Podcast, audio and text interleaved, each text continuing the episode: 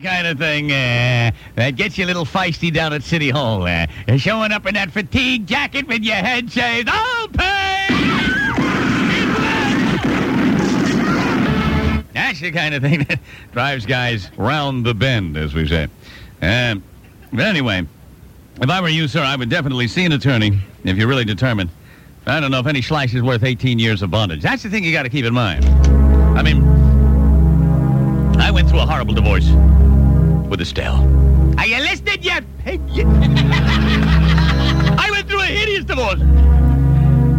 But, you know, I'm not the guy, a kind of guy that can hold a grudge.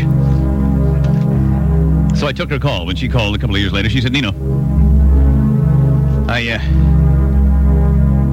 oh, I've forgiven everything. Everything's forgotten. I, I said, yeah, so have I. Estelle, we had some good times.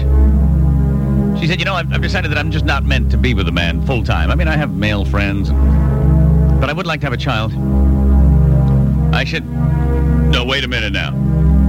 She said, oh, no, I, I don't mean that we should have a liaison. I would just like to be artificially uh, done. You mind dropping off a vial of for me? I said, gee, I don't know. She said, what's the big deal? Your new hustler comes in the mail. It's going to happen anyway. Stick a vial in. Well, actually, it turned out I couldn't use a vial. Vial's only like about three quarters of an inch around. You ever try to hit that when your eyes are back? You ah! Why do they do that? Well, they give you a little Dixie cup. Even that's not enough. ah! But finally, after using a bucket and then draining through the vial, I managed to accomplish the task. Then I got to thinking, wait a minute, what am I doing? I hate this woman. Now I'm going to produce something that's 50% her genetic demon seed. Even though she says I won't be responsible for it, it'll probably follow me around. Daddy, daddy, about the... You know, that's the last thing I need. And then it'll be in the Inquirer. Wealthy boss jock has child living in trailer park. You know, those annoying stories. So I figured, well, maybe I ought to mix up the donation a little bit.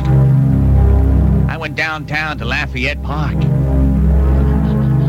I said, hey, you maggot, give you 10 bucks, you add to this vial here. Maggot? Hey, I ain't no maggot. Well, whatever the hell you are. There you go. Yeah, get behind that placard there that says the world is ending on October 2nd and give me a little gauche. There you go. Matter of fact, I found every wino in downtown D.C. Here. You guys want to make some money? yeah. You want to make some money? Hey, what about you, kid? How about little, uh, I'm Bart Simpson. Who the hell are you? Nino Grispinelli? I'll tell you what. uh, Are you old enough to... Let me check. Yeah, no, do that. Haven't dropped. Never mind. I mean, I found every chanting, ranting... I found... I went under the Whitehurst Freeway, and there was some guy holding court. Yeah, a bunch of winos lying there around sterno cans, and here's this guy in tattered rags addressing the winos. You have flipped my meter. You nauseous gasser. I beg your pardon. You endless repeater.